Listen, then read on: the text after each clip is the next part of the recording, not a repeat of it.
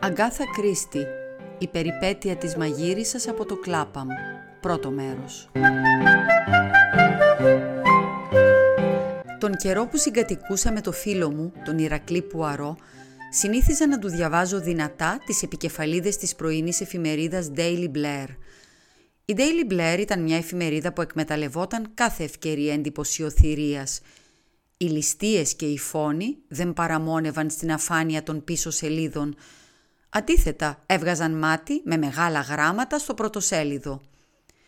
Υπάλληλος τραπέζης εξαφανίζεται με αξιόγραφα διαπραγματεύσιμης αξίας 50.000 λιρών. Σύζυγος βάζει το κεφάλι του στο φούρνο γκαζιού. Δυστυχισμένη προσωπική ζωή. Αγνοούμενη δακτυλογράφος. Όμορφη, νεαρή, ετών 21. Πού βρίσκεται η Έντνα Φίλντ; Ορίστε Πουαρό, διάλεξε και πάρε. Φυγάς τραπεζικός υπάλληλος, μια μυστηριώδης αυτοκτονία, μια αγνοούμενη δακτυλογράφος. Ποια προτιμάς; Ο φίλος μου παρέμεινε ατάραχος. Κούνησε σιωπηλά το κεφάλι. «Καμία δεν με ελκύει ιδιαίτερα, μοναμή. Σήμερα κλείνω προς την ανάπαυση. Θα πρέπει να είναι ένα εξαιρετικά ενδιαφέρον πρόβλημα για να με δελεάσει να σηκωθώ από την πολυθρόνα μου. Βλέπεις, έχω δικές μου σημαντικές υποθέσεις να τακτοποιήσω. Όπως την καρνταρόμπα μου, Χέιστιγκς. Αν δεν κάνω λάθος, υπάρχει στο καινούριο γκρι κοστούμι μου ένας λεκές λίπους. Ένας μόνο, αλλά αρκετός για να με ενοχλεί. Έπειτα είναι το χειμωνιάτικο πανοφόρι μου. Πρέπει να το βάλω στην εντομοκτόνο σκόνη. Και νομίζω, ναι, νομίζω πως ήρθε η κατάλληλη στιγμή να ψαλιδίσω το μουστάκι μου. Κι ύστερα πρέπει να το περάσω πομάδα. Βασικά, είπα, πλησιάζοντας το παράθυρο, αμφιβάλλω αν θα καταφέρεις να ολοκληρώσεις το ξέφρενο πρόγραμμά σου. Χτύπησε το κουδούνι, έχεις πελάτη. Δεν θα ασχοληθώ με την υπόθεση, παρά μόνο αν είναι εθνικής σημασίας, δήλωσε ο Πουαρό με μεγάλη σοβαρότητα.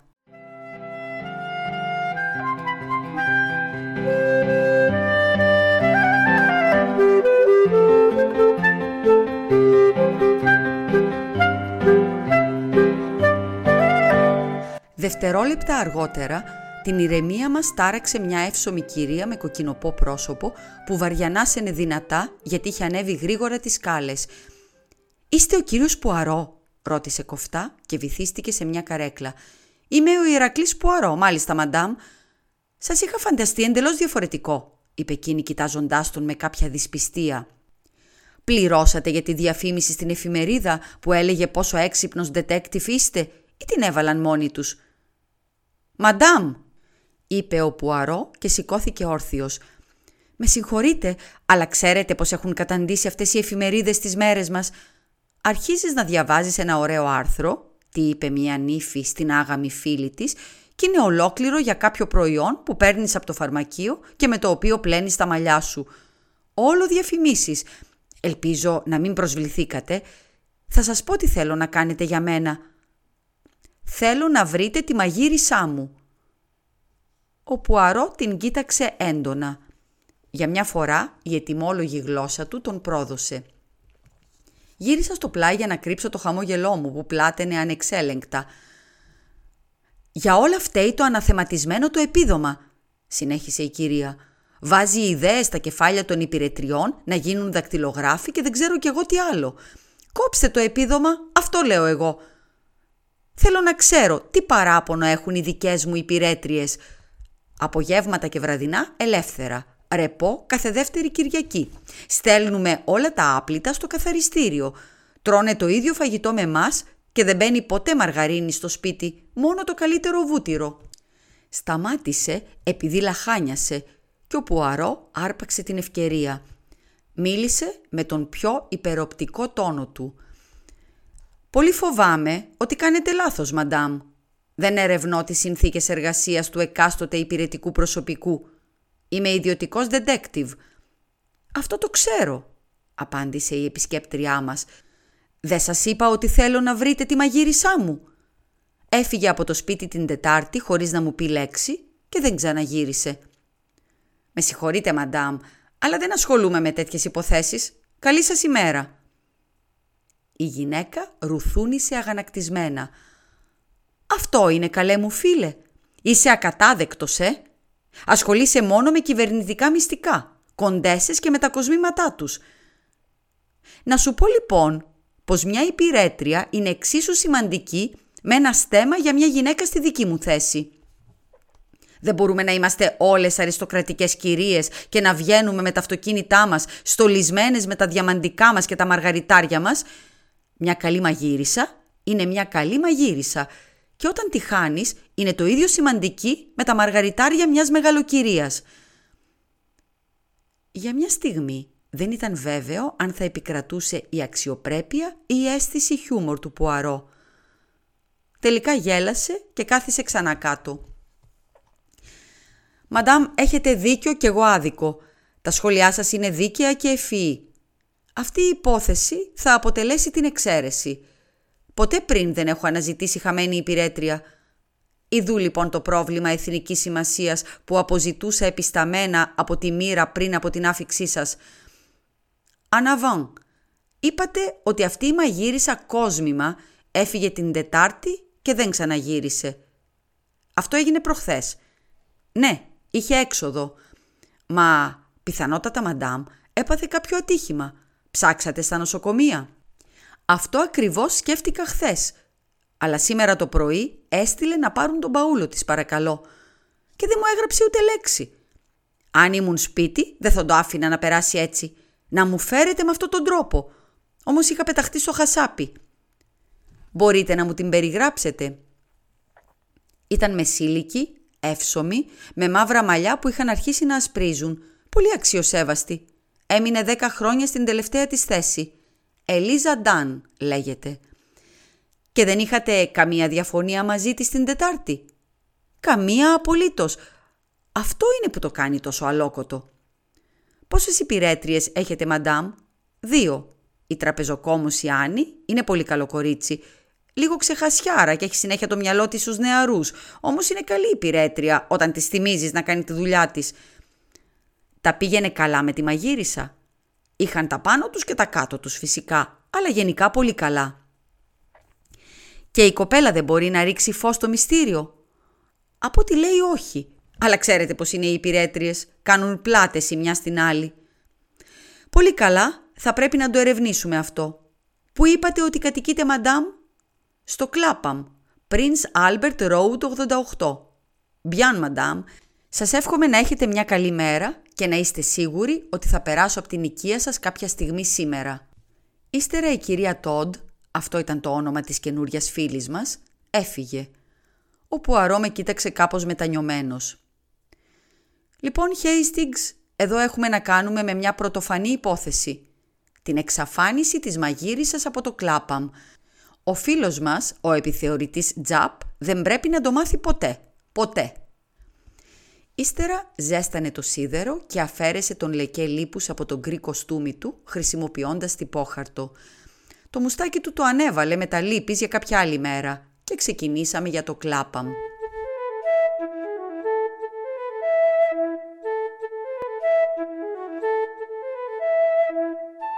Η Prince Albert Road αποδείχτηκε ότι ήταν γεμάτη μικρά φροντισμένα σπίτια, ολόιδια μεταξύ τους, με κομψές δαντελένιες κουρτίνες να καλύπτουν τα παράθυρα και καλογιαλισμένα μπρούτζινα ρόπτρα στις πόρτες.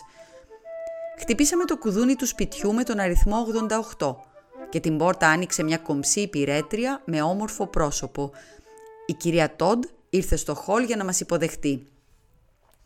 «Μη φύγεις, Άννη», φώναξε. «Ο κύριος από εδώ είναι detective και θέλει να σου κάνει μερικές ερωτήσεις. Στο πρόσωπο της Άννη εμφανίστηκαν δύο αντικρουόμενα συναισθήματα, ανησυχία και ενθουσιασμός. «Σας ευχαριστώ, μαντάμ», είπε ο Πουαρό με μια υπόκληση. «Θα ήθελα να ανακρίνω την υπηρέτριά σας τώρα, μόνος αν επιτρέπετε». Η κυρία Τόντ μας συνόδευσε σε ένα μικρό σαλόνι και όταν έφυγε, εμφανώς απρόθυμα, ο Πουαρό άρχισε την εξέτασή του. «Βουαγιόν, μαντμαζέλ Ανή», Οτιδήποτε μας πείτε θα είναι εξαιρετικά σημαντικό. Μόνο εσείς μπορείτε να ρίξετε φως σε αυτή την υπόθεση. Χωρίς τη βοήθειά σας δεν μπορώ να κάνω τίποτα. Η ανησυχία εξαφανίστηκε από το πρόσωπο της κοπέλας και ο ενθουσιασμός της έγινε πιο αισθητός. «Είμαι σίγουρη κύριε», είπε, «θα σας πω ό,τι μπορώ». «Ωραία». Ο Πουαρό έδειξε την επιδοκιμασία του χαμογελώντας της πλατιά. «Πρώτα απ' όλα, εσείς τι πιστεύετε; Είστε εξαιρετικά έξυπνη κοπέλα. Αυτό φαίνεται αμέσως. Πώς εξηγείτε την εξαφάνιση της Ελίζα» ενθαρρυμένη Άννη άρχισε αμέσως να μιλάει με ενθουσιασμό. «Έμπορη λευκή σαρκός, κύριε, το είπα από την αρχή. Η μαγείρισα πάντοτε με προειδοποιούσε για αυτούς. Μη μυρίσεις τίποτα και μη φας γλυκά που θα σου δώσουν, όσο ευγενικός κι αν είναι ο άλλος». Αυτά ήταν τα λόγια της. Και τώρα την απήγαγαν. Είμαι σίγουρη. Κατά πάσα πιθανότητα την έβαλαν σε καράβι για την Τουρκία ή για κάποιο άλλο μέρος της Ανατολής όπου έχω ακούσει ότι τους αρέσουν οι παχουλές. Ο Πουαρό κατάφερε και διατήρησε τη σοβαρότητά του με αξιοθαύμαστο τρόπο. Όμως σε αυτή την περίπτωση, και πράγματι είναι καλή ιδέα, θα είχε στείλει να πάρουν τον παούλο της. «Δεν ξέρω κύριε. Θα τα ήθελε τα πράγματά της, ακόμη και στα ξένα». «Ποιος ήρθε για τον παούλο, άνδρας» «Η Κάρτερ Πάτερσον κύριε». «Εσύ έβαλες μέσα τα πράγματά της» «Όχι κύριε, ήταν ήδη φτιαγμένο και δεμένο». «Αχά, ενδιαφέρον». Αυτό μας δείχνει ότι όταν έφυγε από το σπίτι την Τετάρτη είχε ήδη αποφασίσει να μην γυρίσει. Το καταλαβαίνεις έτσι δεν είναι; Μάλιστα κύριε. Η Άννη φάνηκε να ευνηδιάζεται. Αυτό δεν το είχα σκεφτεί. Αλλά θα μπορούσε και πάλι να είναι έμπορη λευκή σαρκός, έτσι δεν είναι, πρόσθεσε με λαχτάρα. Αναμφίβολα, είπε σοβαρά ο Πουαρό. Κοιμόσασταν στο ίδιο υπνοδωμάτιο. Όχι κύριε, είχαμε χωριστά δωμάτια. Και είχε εκφράσει ποτέ η Ελίζα οποιαδήποτε δυσαρέσκεια για την τρέχουσα θέση της. Ήσασταν και οι δυο ευχαριστημένες εδώ. Δεν είχε αναφέρει ποτέ ότι σκεφτόταν να φύγει. «Καλά είναι εδώ», είπε η κοπέλα διστακτικά. «Μίλα ελεύθερα», είπε με καλοσύνη ο Πουαρό. «Δεν θα πω τίποτα στην κυρία σου». «Φυσικά, κύριε, η κυρία είναι περίεργη, αλλά το φαγητό είναι καλό. Πολύ και δεν το τσιγκουνεύετε. Ζεστά δείπνα, καλές έξοδοι και όσο λίπος τηγανίσματος λαχταράς. Και όπως και να έχει, αν η Ελίζα ήθελε μία αλλαγή, δεν θα έφευγε με τέτοιον τρόπο, είμαι σίγουρη. Θα είχε μείνει ολόκληρο το μήνα της. Η κυρία θα μπορούσε να της κρατήσει ένα μηνιάτικο για αυτό που έκανε. Και η δουλειά δεν είναι πολύ σκληρή. Ναι, είναι ιδιότροπη. Ψάχνει πάντα τις γωνίες για σκόνη. Και έπειτα είναι και ο νικάρης ή οικότροφος, όπως τον αποκαλούν.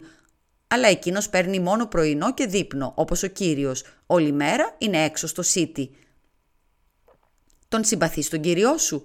Δεν είναι κακός. Πολύ σιωπηλός και λίγο σφιχτοχέρης. Δεν φαντάζομαι να θυμάσαι τα τελευταία λόγια της Ελίζα προτού φύγει. Ναι, τα θυμάμαι. Αν μείνει κομπό ροδάκινο από την τραπεζαρία, θα τη φάμε για δείπνο μαζί με λίγο μπέικον και τηγανιτές πατάτες. Τρελενόταν για ροδάκινα κομπόστα. Δεν πρέπει να αναρωτιέμαι πώς έφτασε τόσα κιλά. Η Τετάρτη ήταν καθιερωμένη μέρα εξόδου. Ναι, εκείνη έβγαινε Τετάρτες, εγώ Πέμπτες. Ο Πουαρό έκανε ακόμη μερικές ερωτήσεις και ύστερα δήλωσε ικανοποιημένος. Η Άννη έφυγε και η κυρία Τόντ όρμησε στο σαλόνι με το πρόσωπό της ξαναμένο από την περιέργεια. Ήμουν σίγουρος ότι μετάνιωσε πικρά που έφυγε από το δωμάτιο όταν μιλούσαμε με την Άννη. Ωστόσο ο Πουαρό την ηρέμησε διακριτικά.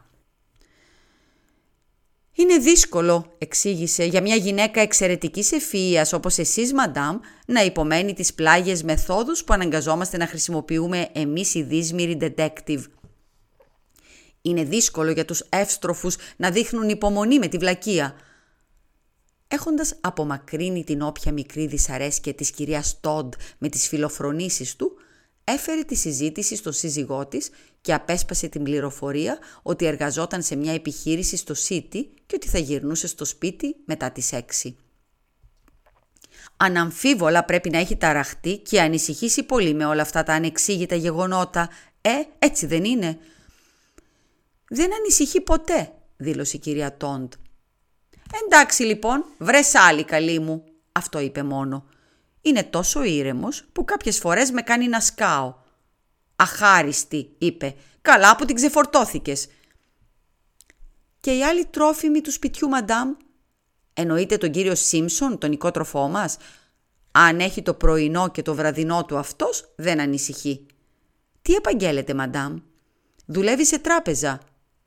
Ανέφερε το όνομα της τράπεζας και ξαφνιάστηκα λίγο όταν θυμήθηκα το άρθρο που διάβασα στην Daily Blair. Νεαρός είναι. Στα 28 νομίζω. Καλός και ήσυχος τύπος. Θα ήθελα να του μιλήσω. Και στο σύζυγό σας, αν επιτρέπετε, θα επιστρέψω προς τούτο απόψε. Με όλο το θάρρος θα σας πρότεινα να αναπαυθείτε λίγο, μαντάμ. Φαίνεστε κουρασμένοι. Λογικό να είμαι. Πρώτα η ανησυχία μου για την Ελίζα και ύστερα ήμουν στις εκπτώσεις πρακτικά όλη μέρα χθες και ξέρετε τι γίνεται εκεί κύριε Πουαρό; Και με το ένα και με το άλλο και ένα σωρό δουλειές να κάνω στο σπίτι, γιατί φυσικά η Άννη δεν μπορεί να τα κάνει όλα και πιθανόν να παρετηθεί έτσι που έχει αναστατωθεί με όλα αυτά. Γι' αυτό είμαι αποκαμωμένη. Ο Πουαρό μουρμούρισε συμπονετικά και φύγαμε. «Είναι παράξενη σύμπτωση», είπα. Όμως ο φυγάς υπάλληλος, ο Ντέιβις, ήταν από την ίδια τράπεζα με το Σίμψον. Λες να υπάρχει κάποια σύνδεση; Από τη μια πλευρά ένας φυγόδικος υπάλληλος, από την άλλη μια εξαφανισμένη μαγείρισα. Είναι δύσκολο να διακρίνω οποιαδήποτε σύνδεση μεταξύ των δύο. Εκτός αν ο Ντέιβις επισκέφθηκε το Σίμψον, ερωτεύθηκε τη μαγείρισα και την έπεισε να το σκάσει μαζί του. Γέλασα αλλά ο Πουαρό παρέμεινε σοβαρός. «Μπορεί να έκανε και χειρότερα», είπε επικρίνοντάς με. «Θυμήσου, Χέιστιγκς, αν πρόκειται να φύγει στην εξορία, μια καλή μαγείρισα μπορεί να παρέχει μεγαλύτερη παρηγοριά από ένα όμορφο πρόσωπο». Σιώπησε για μια στιγμή και ύστερα συνέχισε. «Είναι παράξενη υπόθεση, γεμάτη αντιφάσεις. Με ενδιαφέρει, ναι, με ενδιαφέρει ιδιαίτερα».